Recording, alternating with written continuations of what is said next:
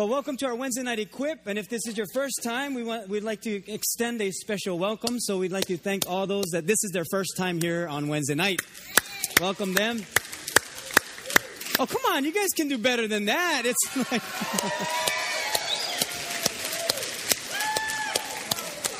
like. There you go, Rob. There you go.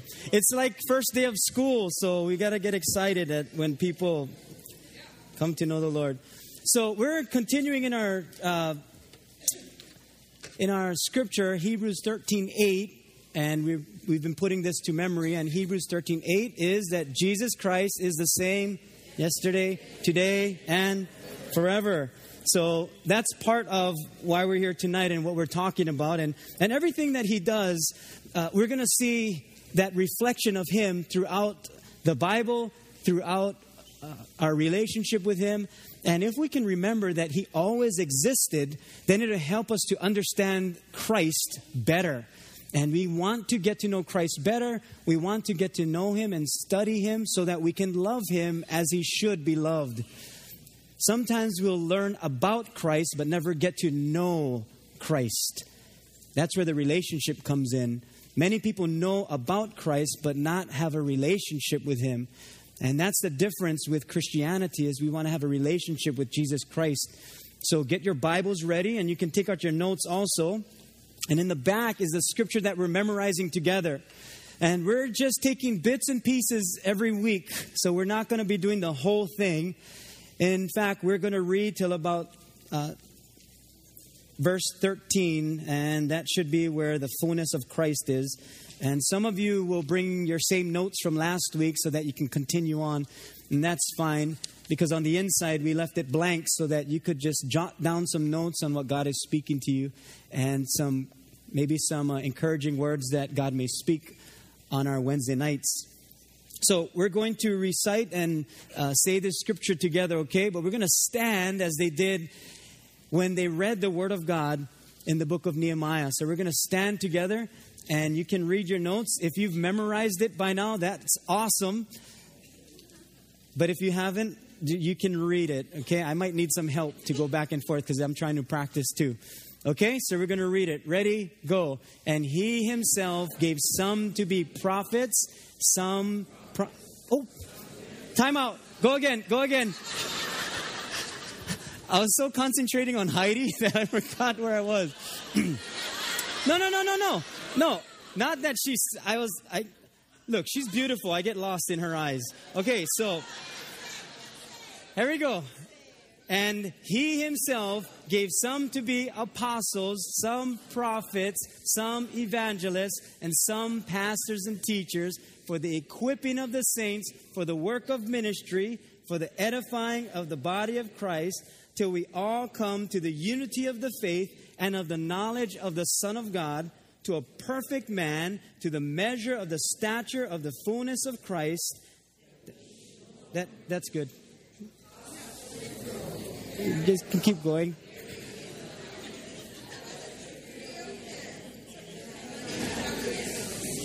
We can stop. we we just go halfway. So, if you want to read the whole thing, great. Um, I mean, if you want to memorize the whole thing, good. So, let's next week we'll we'll try to memorize all the way up until half of 14 okay? So that would be about the doctrine uh, wind of doctrine. That's the end of the half of verse 14 okay?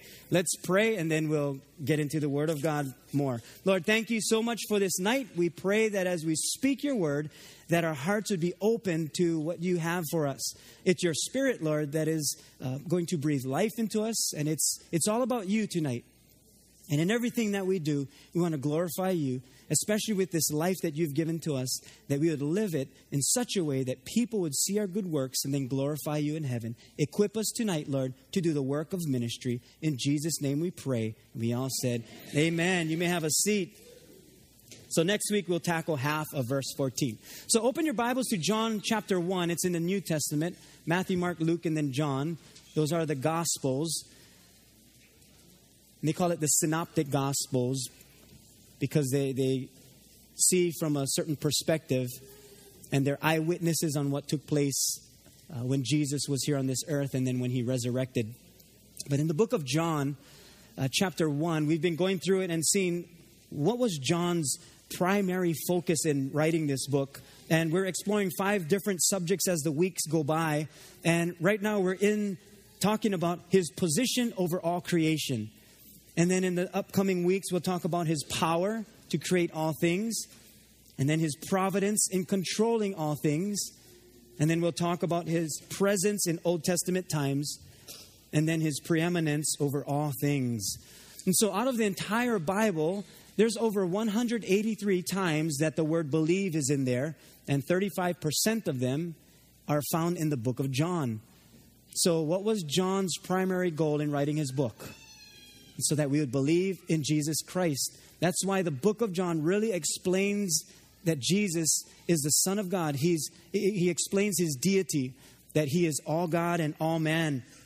And so we want to look at what John is trying to come across or what he's trying to do in explaining to us why we should believe in Jesus Christ. And that's his position over all creation.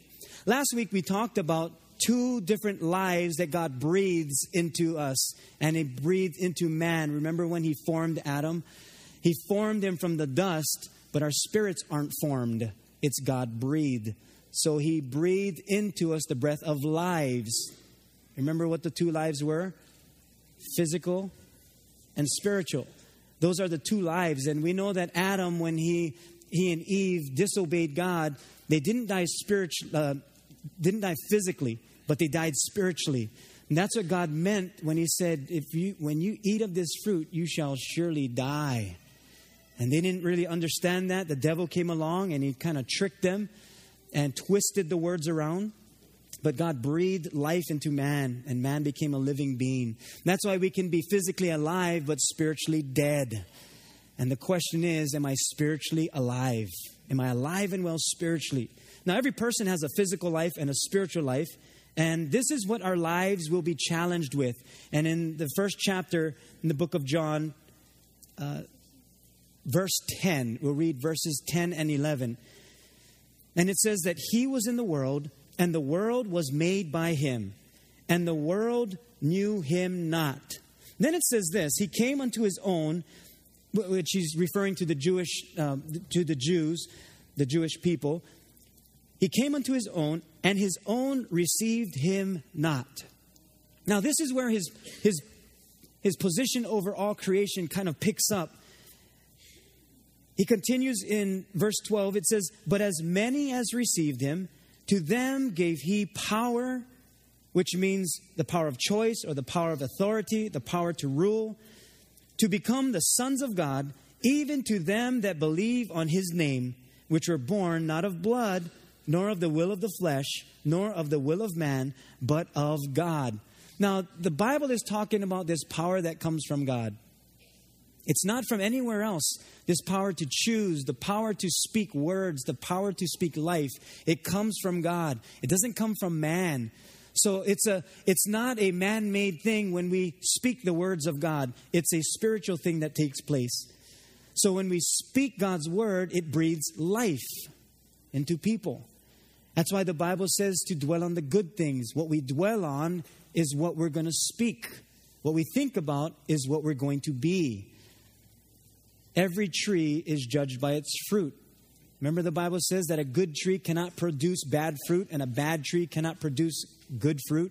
Yeah, that's the Spirit of God. If the Spirit of God is in us, then it's going to bear good fruit because we're speaking the words of God. It's His Spirit that comes out. And that's His position over all creation. And although we have the power to choose many times, we don't use that power. You know, we don't use the power of God's word when we speak to people. Sometimes our flesh is attached to it, so we'll say things that we want to say. You know, sometimes someone will uh, maybe push the wrong buttons or, or your anger will stir up. And the, the power of God is not used, the power of the flesh is used. And then we snap or we, you know, um, get into a fight of some kind, and, and we use words that hurt people. We use words that put down. But God is saying, I, I've given you words that you may give life. And that's the power of God's word. When we choose, and this power that He's given to us, uh, most of the times we, we won't recognize that it's His power in us. or we won't be able to recognize how to use that power. We'll just make choices based of based out of what we've learned when we grew up, or maybe a past experience, or maybe from someone else.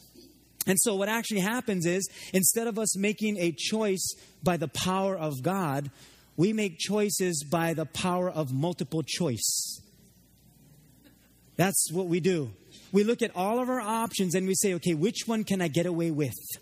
Or which one will serve me better? And without even, we really don't think about it because it happens in a microsecond. It's what, what, what would be best for me? And so we have like a multiple choice word chart that we go through instead of saying, Lord, what are you saying? What is the power of your word? Because that's what I want to do. I want to operate under the power of your words. Otherwise, we develop all these multiple choices, and so we never move in life. We keep making same choices, but different kinds of ways. And we find ourselves in the same place. And we never grow how God wants us to grow. But as many as received him, to them he gave power, and that power to choose. You know, it's interesting. In 1950, they did a study that for 14 year olds, and for 14 year olds in 1950, they knew about 25,000 words in their vocabulary. They used 25,000 words. Not a day, it's just in their, you know, in their life they know 25,000 words. Compared to a study in 1999 where 14 year olds knew about 10,000 words. That was their vocabulary. And they, they attribute that to video. Because when video came on the scene and when television came on the scene, kids read less and less as the years went by. And so it is today. A lot of kids don't read books anymore. Even though we may have electronic gadgets, they may not read it. They go on a thing called YouTube. Because YouTube is a lot easier. Instead of reading a full book, they'll look for the movie and watch the movie. But a lot of teachers are trying to get kids back to reading books. Why? Because our vocabulary becomes so limited. And God is the Word. He's the one who's, who's given us the Word. And so if we're limited in the Word of God, imagine when we speak. Now, if our vocabulary, and I think with adults today, it's on average between 30 and 60,000 words. That's, that's on average that we know. Now, if we only know so many regular words, I wonder how much of a percentage is God's word? How much of that is God's spirit inside of us that He breathes into us? Or when we speak words, it's just words out of our own flesh. He's the Word. He's the one that gives us the power to give words. So, my question that I want to ask us tonight is Do my words reflect that Jesus has position over my life. When I speak to people and, and how I talk, do my words reflect that Jesus has position over my life? Now, I, to balance this out, I know that, you know, when we try to reach out to people, uh, there's words that they may not understand, but if we are living it, then our lifestyle will speak what we what they cannot understand. You know, if we're if we're saying Christian words all the time, uh, and I'll give you an example. Uh, sometimes, and it's not a bad thing, okay? It's just sometimes it's a habit of us, of ours, and sometimes we'll say, "Oh, praise the Lord, Hallelujah," and we understand what that means. We're giving glory to God. We're, we're, we're saying we're praising God's name because maybe uh, someone was healed or we received some blessing of some sort. And so we say, oh, praise the Lord, hallelujah. And, but non Christians may not understand that. But if my lifestyle reflects that of Jesus Christ and his position over my life, then I may not necessarily say those words, but I'll be living it. And now with social media, even that sometimes we'll, we'll get, uh, we'll kind of go back and forth and, and, uh, and see if we're representing the Lord or if we're not representing the Lord. And so be very cautious on that too. People know we're Christians. And so, even through social media, you may rant on that online and, and, and let it get out there. And then afterwards, you feel like, oh, I feel so much better, but that went out. And now people are reading it, and now you're thinking, oh, great, now I have to change. And this, see, if we have God's word in us, and if He's living in us, then the words that come out of us will be giving out life rather than our own vocabulary. And that's where the flesh takes over. If his position is over my life, then his spirit should take over. And that's how powerful he is. Because there's a big difference between making choices and then the power to choose. If we're going to say words or our actions, there's a big difference. Uh, let's say, just say, for instance, you're taking a test in school. Now, I loved it when we had multiple choice. I'm sure you did too true and false, you know, 50% chance you're going to get it. Multiple choice, if you had four, then maybe 25% you might get it correct. And so if you did not study, you loved multiple choice and true and false. But for those who did study, now they're not choosing by accident or they're not making choices through multiple choice they're making choices by the power of their mind. They can fly right through it. Why? Because they know the truth. And they know everything else that is false. That's what the Bible means when it says, You shall know the truth, and the truth shall make you free. Because everything else, everything that is false or of the devil, that grips us and imprisons us. But once we know the truth, then we can see all the other choices and say, but that's not of God. So I can make my choices. Why? Because God words said so. He told me so. It's found in His Word. And so most of the time we run into problems because we tend to make choices in life using the multiple choice scenario. And if we're in a, almost like in a pit of some kind, or we're trying to dig our way out of a, terrible uh, uh, situation, then now our multiple choices are limited. We only have so many choices to make out of all of that. But if I continue to make choices based on God's word, now the choices that I make are by the power of His word no longer by multiple choice or whatever seems best. It's by the power of God. And here's the good news He helps us along the way because He is the Word, because He's the same yesterday, today, and forever. And so in the beginning was the Word, and the Word was with God, and the Word was God. And the Word became flesh and dwelt among us. So now we follow Christ because He always existed. There's not a thing that goes by that Christ doesn't know of. He knows everything. He knows what history uh, ha- has, has been done, He knows uh, the mistakes that mankind has made. That's why John brings us back to the power of God and how we need to come to the full knowledge of the Son of God because we need His power when making deep spiritual choices as well as making righteous decisions. Otherwise, we'll make multiple choice decisions, and in time, we develop a multiple choice decision chart of various words for the next time. So, this, I, I think you'll catch this scenario.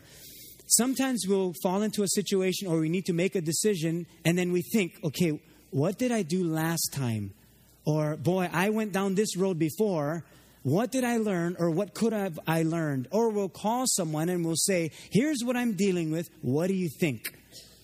Now that's okay because we're, maybe we're trying to get advice. But the Bible says if we lack wisdom, we must go to God first. See, God's word is unlimited, it's eternal.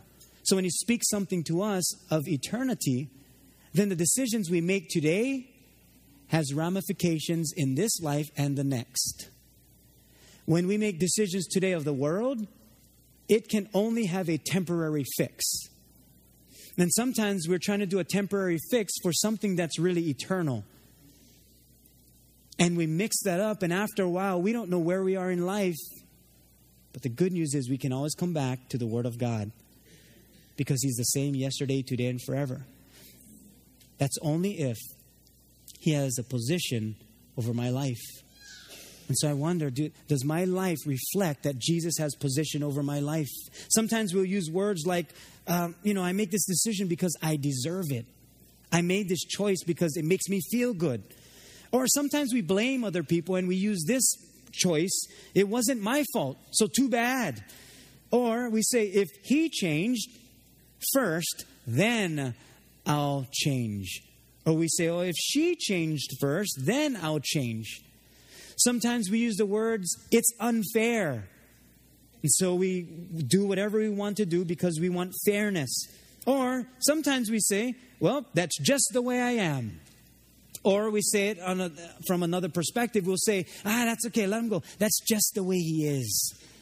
Even as a Christian, we say those things. We'll say, ah, that's just how they are. Sometimes we'll make choices and say the words, well, if she was a better leader or if he was a better leader, then I would, and we fill, fill that in. Sometimes we'll say, I thought they were supposed to be a Christian. I thought they were this. I thought they were that. And we use those words eh, almost like a multiple choice to make our decisions in the way we think. And God is saying, You're, you're opposite. You've got to go back to me and my word. Otherwise, you'll be imprisoned by multiple choice that are not of me and all the other choices. It says, narrow is the gate that leads to righteousness. It's very narrow. But the ways of the world, broad, much to choose from. Sometimes when we keep going in that direction, then we become our own word rather than His word and we'll say, well, whatever I say goes. Or we say that to ourselves. Too bad. This is my life. I'm going to choose whatever I want to do. And it's interesting. We'll even bring that into relationships. Have you ever been in a, in a relationship or even in a fight of some sort where you're trying to change the other person, but it just doesn't work? Because what we're saying is, this is my thing. And so we become our own word. But that's not how God created us.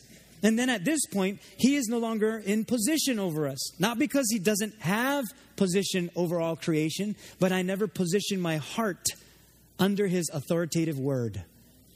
That's how important it is to be in the Word of God. And if we're not in the Word of God, what are we under?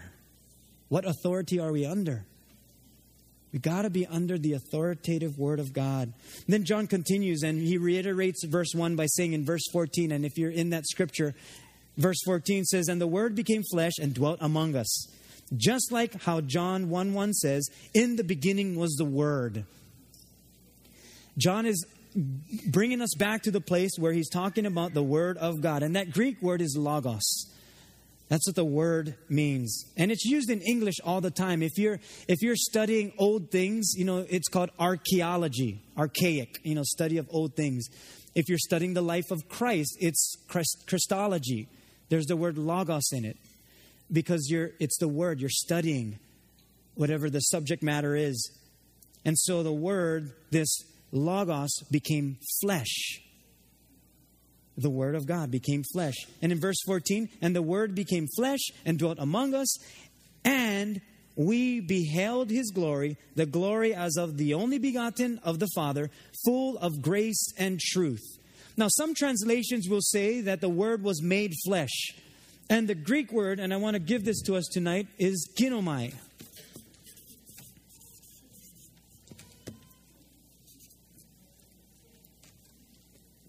And that word means to become. It's, it's to come into existence. That's what it's talking about. It means a change of condition. And when this word is used, it assumes a previous state. In other words, when it says that the word became flesh, that means before there was flesh, there was something else referring to Jesus Christ, before Jesus Christ was in the flesh, he was something else. Well, what was he before he became flesh? Well, the Bible says that God is spirit. He is a spirit. That's why Jesus Christ is the same yesterday. His pre existence before he became flesh is found in that scripture right there. that the Word became flesh. So here's a thought Is my present condition in Jesus, my present condition in Jesus, different than my past condition without Him? Is my present life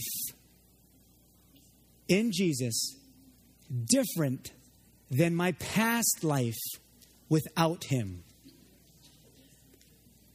Because that should give us an indication where my relationship is with Jesus. It's not to condemn, it's more to encourage.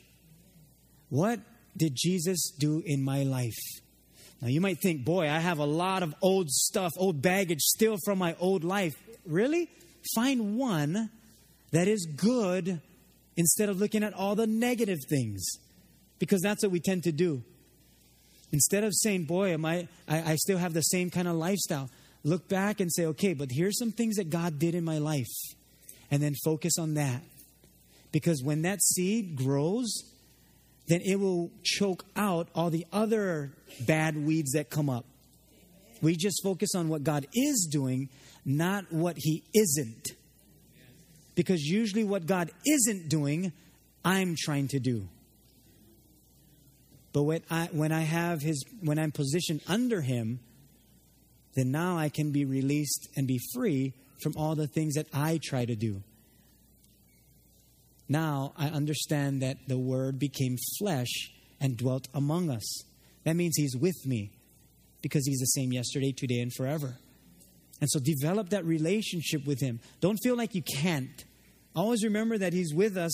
We just have to align ourselves with Him. Now, here's where the danger comes in. When we kind of make our own word or we develop a almost like a self uh, I don't want to say we, we become our own so called God, but we almost worship ourselves. Know, everything we do is, is for us. And not all the time. Sometimes we'll do things for the Lord, but it's that flesh part of us that wants it our way and how we want things done.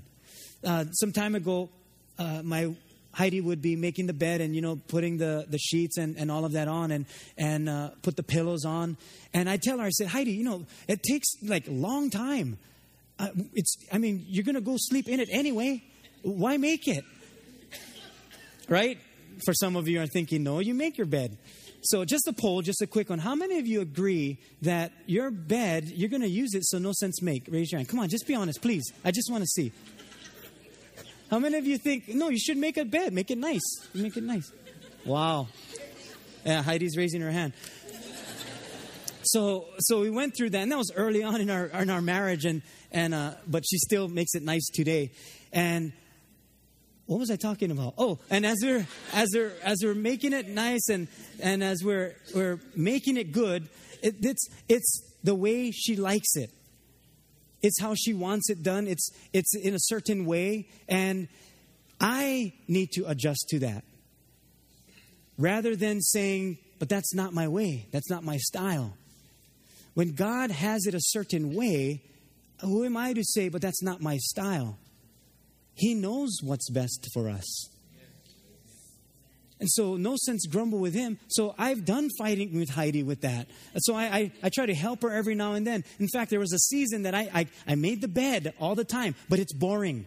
So, I have to make it interesting. So, I usually made different scenes. Like, I'll change the pillows around, and that, there were stuffed animals. So, she would have to come home and guess, you know, what they're doing. And so, sometimes we'd have like three judges, and then uh, we'd have one doll here, and she would come home, she would say, American Idol. And so, yeah. I would make the you know the, the, the pillow kind of barrel and then put the monkey under there and, and so it would be surfing or bodyboarding. And I thought, if we're able to be creative in life, and if God is asking us to do something for Him, why can't we be creative for God? If you ask us to read the Word and we're saying, oh boy, I don't want to open up the Bible, just figure out a way to do that. Figure out a way to get into the Word of God.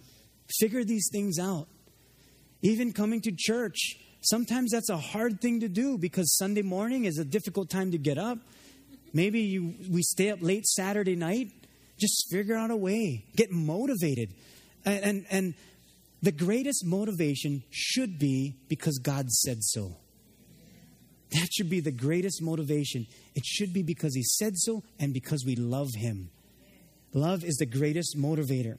And so in verse 1, as it says, the, the Word was with God and the Word was God, it doesn't say that the Word was God, that He became God. It says that the Word was with God. And it's speaking of Jesus Christ. Because if the Word became flesh, talking about Jesus, ginomai, to become, that means there was a pre existence. He was spirit before he became flesh. Now he became flesh. Now it's saying that he was always with God. That means to be nearby, that he was near God or with regard to. So he was, he was with God, and the two are one but separate, which shows a strong relationship. Just like marriage, the two are one. When Heidi has, you know, a dessert to eat and someone says that's for Heidi, I said, but the two are one. So we share. so I love that scripture. the Bible says the Word became flesh, which tells us that He was in existence long before He became flesh, and that He was not flesh before He became flesh. He was spirit. John 4 24, it says, God is spirit, and those who worship Him must worship Him in spirit and truth. He is spirit, and He becomes flesh and he is described as being the Word or the revelation of God. If you catch anything tonight, catch this Jesus Christ is the revelation of the Almighty God. And that's so important because if our relationship with Jesus Christ is in such a way that we understand the importance the value, then we'll understand what it means that Jesus Christ was the same yesterday, today, and forever. And that should empower us to be all He created us to be. Position your lives under His authority, under His word. And when we do that, we will see His power be made manifested or manifest itself through us or be made known through us. And no matter what we say and do, in everything we put our hands to, the power of God will be made known. Amen. Amen. We'll continue next week and and keep going.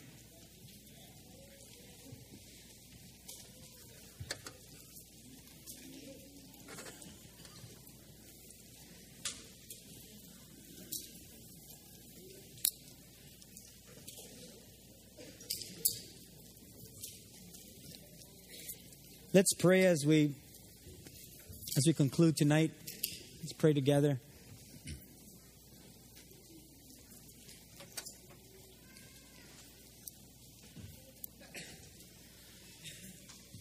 Let's bow our heads, shall we? Lord Jesus, we thank you for being the revelation of God.